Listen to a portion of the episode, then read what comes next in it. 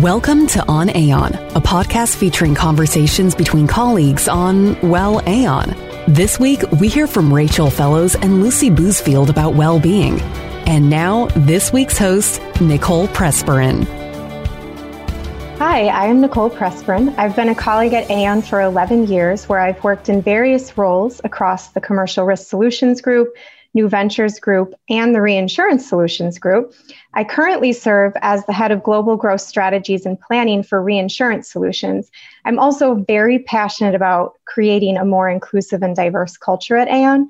I'm a member of the Global Inclusive Leadership Council and co executive sponsor for the Pride Business Resource Group, which makes me even more excited about today's topic of well being, which has relevance to me, all of our colleagues, listeners, and clients.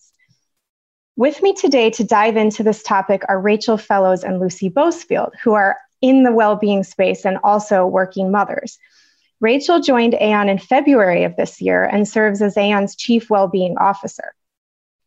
Rachel works on Aon's internal well-being strategy and also works closely with Aon's health solutions and human capital solutions to empower clients to build well-being programs.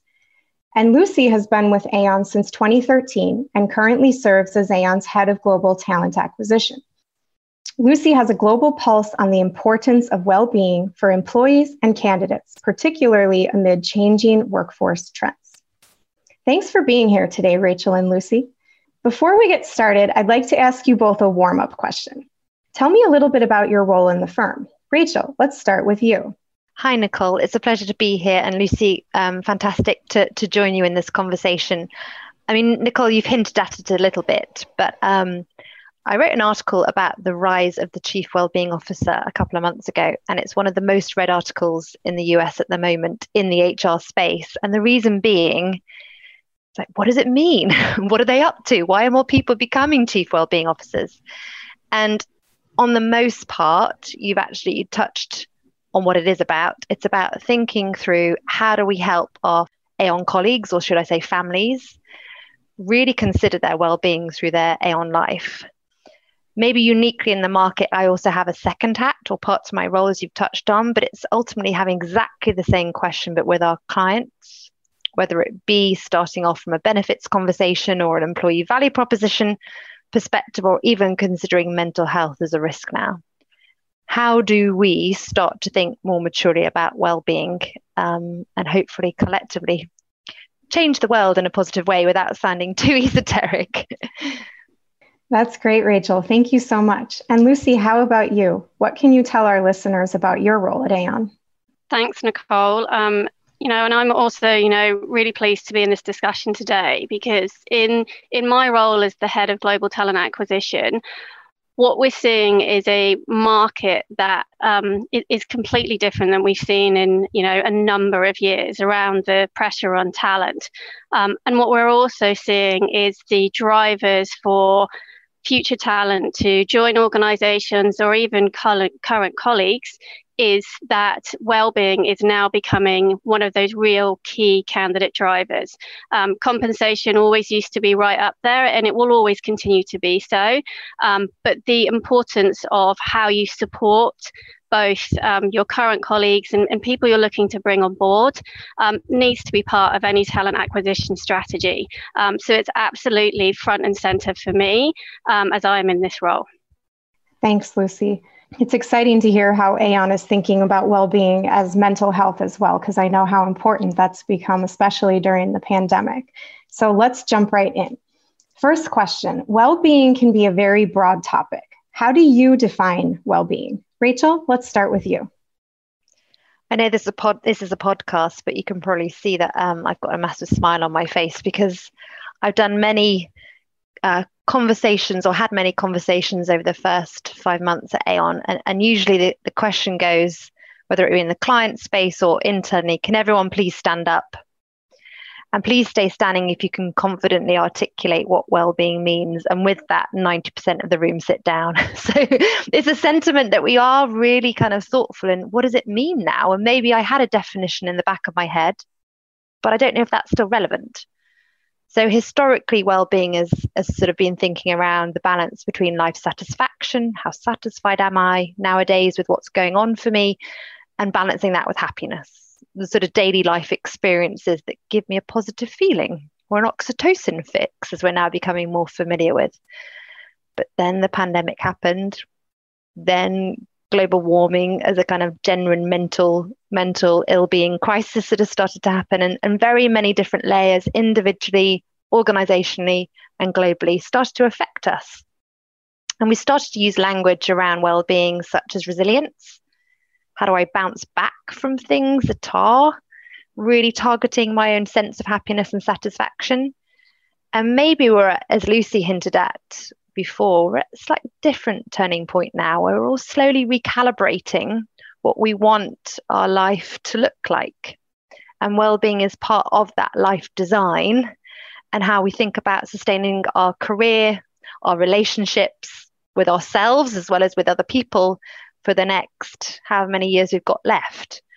And so I think it's refined, it's defined uh, uh and evolved over the last few years in particular.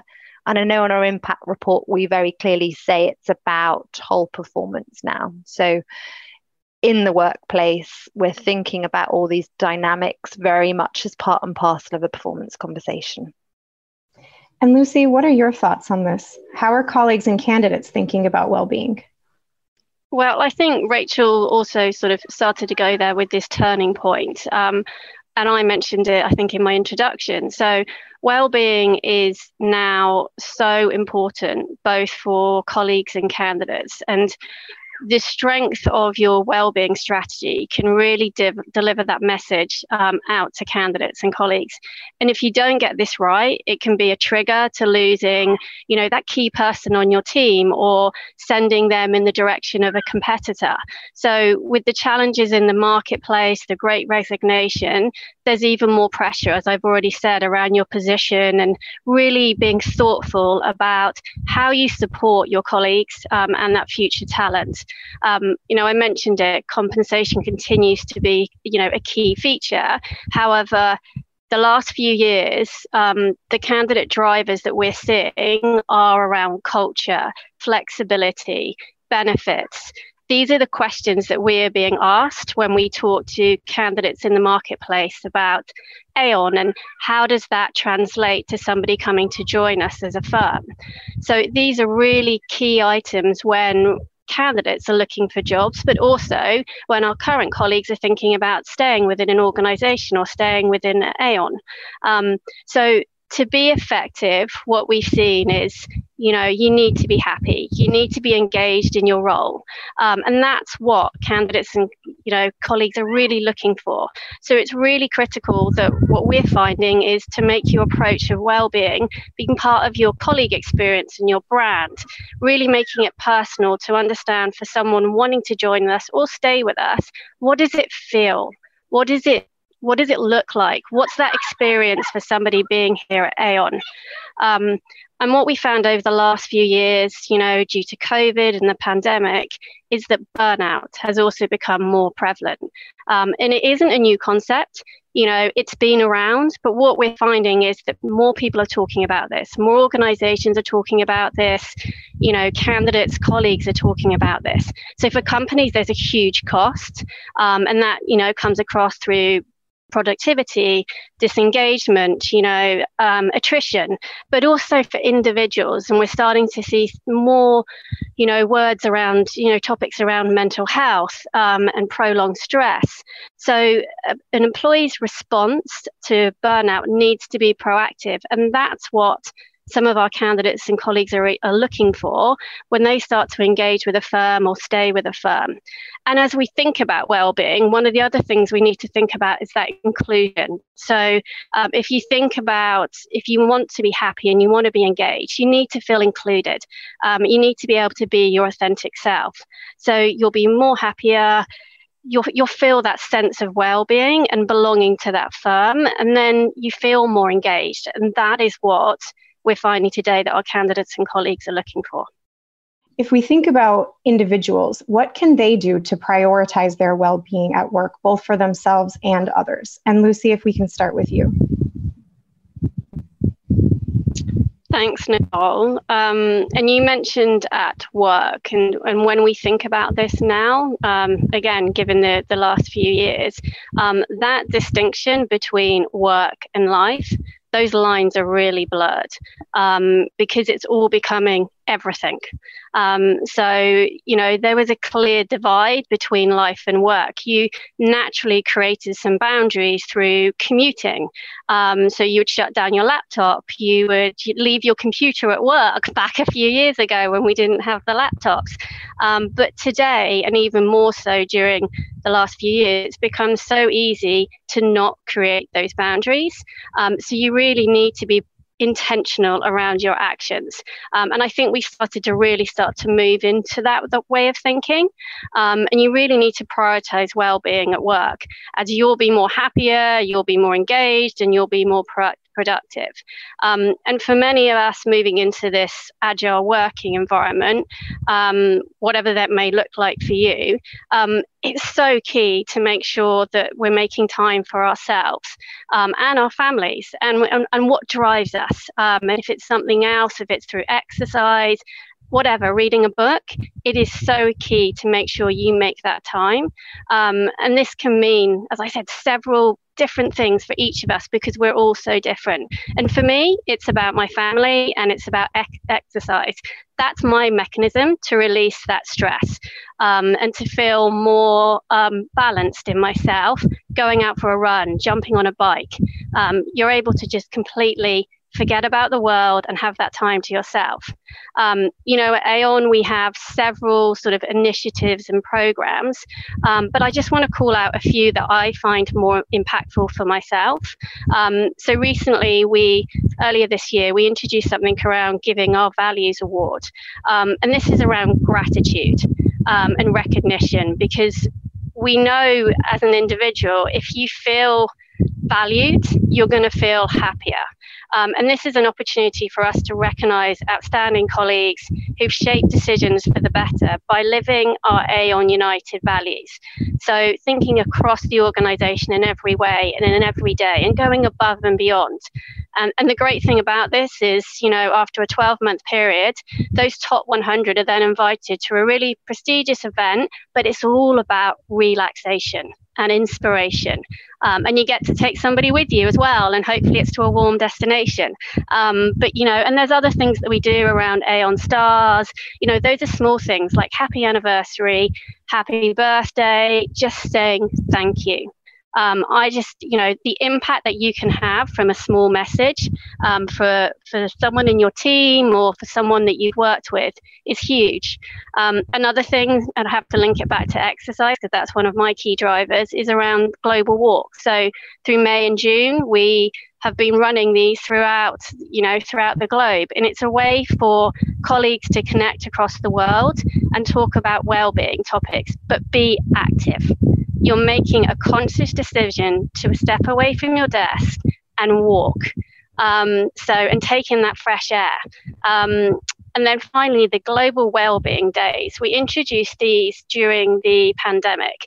Um, and these were one or two days taken throughout the year. Um, and they were global holidays.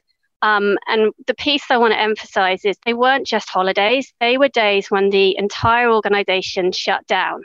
So that feeling of that night before when you were logging onto your emails, you didn't have that fear because everybody was off. Um, so you could come back in that next day and your inbox would look slightly less cluttered. Um, you know, so it was an able, it was an opportunity for all of us to switch off, and we've continued to do that. Um, we've got one coming up in September, which I know as a firm we'll all be looking forward to. I know I always look forward to them specifically because I love that nobody bothers me on that day. So it's really great. And Rachel, do you have anything that you wanted to add based on your work internally and externally with clients? I mean, I think Lucy's done an amazing job describing that. And it also sounds like she's living the walk, you know, walking and talking for this podcast as we're going. So it's absolutely perfect segue into a couple of reflections. The first of which is the concept of seasonality. So we all talked before this call. There's a couple of us that might be going into a new school or nursery era uh, maybe there's someone else starting in your ecosystem, a new job or, or something else, but things change and things are constantly evolving. And with that, we often forget to evolve our boundaries.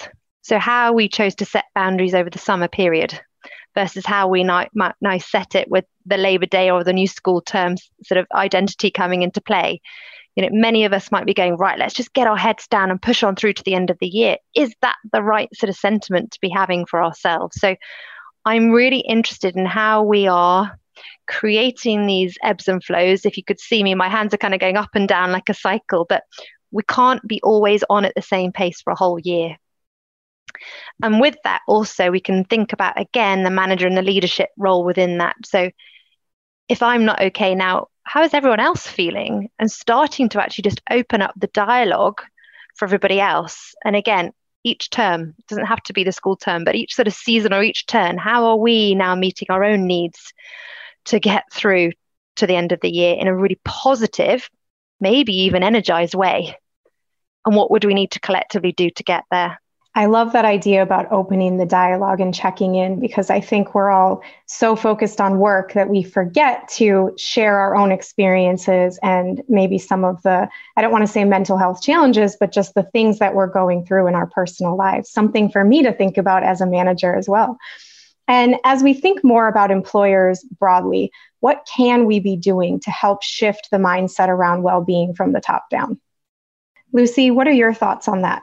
So I think it's absolutely key that um, this starts at the top of the organization and they need to be involved and help cascade down the organization. Um, they will be absolutely instrumental in that shift in mindset. Um, and that's where we in Aon, I think, have started to see that change um, from it really coming down from the top down and then cascading because you can see as you go down the organization, more people getting that buy in and really understanding um, the impact of well being and how important it is. So we need to think beyond just pay um, and the entire package. We we talked about this earlier, but again to highlight culture, well-being programs, initiatives, benefits, flexibility are all equally important, and um, for for more for some more than others. But these still are becoming more important for us. So we, we need to think beyond that. Um, and they need to be part of your messaging. They need to be part of your sort of brand or your proposition. Because um, if we aren't clear in our sort of approach around our brand, then there's a disconnect around what we're doing around well-being what what do our benefits look like? Um, and then what we'll see from then is the impact around attrition within within your organizations. So one area which employees want to know about is flexibility of working. Um, we've seen that a lot through some of the analysis that we've done within the marketplace. Um, so here at aon we refer it to smart working. Um, and our approach is based on kind of the four c's. So client coaching, collaboration, and celebrating.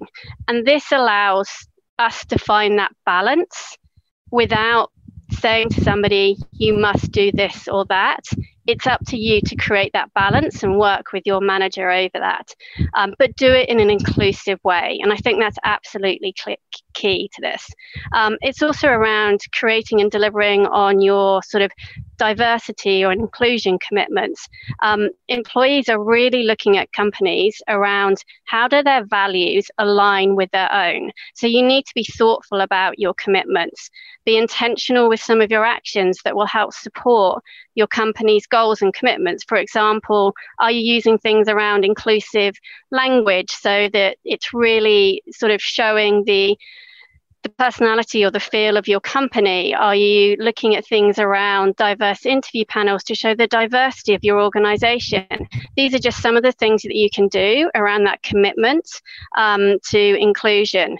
And also embrace things like career paths or reskilling and upskilling. We're really seeing, you know, the impact of returnship programs where we're bringing back talent into the marketplace this is really, really impactful, but you need to make sure that you're giving the right level of support around this. And there needs to be that sort of mindset within the organization to support those colleagues coming back into the firm. And what's brilliant is that, you know, there isn't an internal and an external strategy going on here. They're very much part and parcel of the same thing. And there's a couple of things I want to, to touch on within that. One is the definition of well-being. So historically we've talked about individual well-being, as we've touched on now, and, and the organizational side. And now we're beginning to think about, and we will add in two additional components in light of everything we've talked to the team. What does team well-being mean? And leadership. What does leadership well-being mean? Almost as the slightly more granular conduits to enable us from, to get from one side of that equation to the other. And that's really important because you can even see how that suddenly sparks different ideas into our into our minds as to where the territory might go. Does it then integrate into learning and development? Does it integrate into the way we think about future leaders, future work, all of those great points? The second thing is then akin to what Lucy was t- touching on in terms of the Global Wellbeing Day. As a business and as other businesses, how do we create a global standard that we're comfortable with? So everyone from an inclusivity, regardless of where they live, regardless of their demographic or whatever other diversity metric we might want to add into that mix, has a common experience with us based on our core well-being principles. So we're going through an exercise of reviewing our employee assistance program and coming up with one global provider by way of example to ensure that we get that commonality of experience for individuals. And that's a huge piece in terms of lifting up to a foundation of acceptability on this agenda. The second element with that, well, sorry, the third, if I could count, that would be great. the third element that I'm then thinking about, or we're thinking about, is so we've got the foundation in place, but how do we make the great stuff we're doing already more relevant to a Lucy, to a Nicole, to a someone?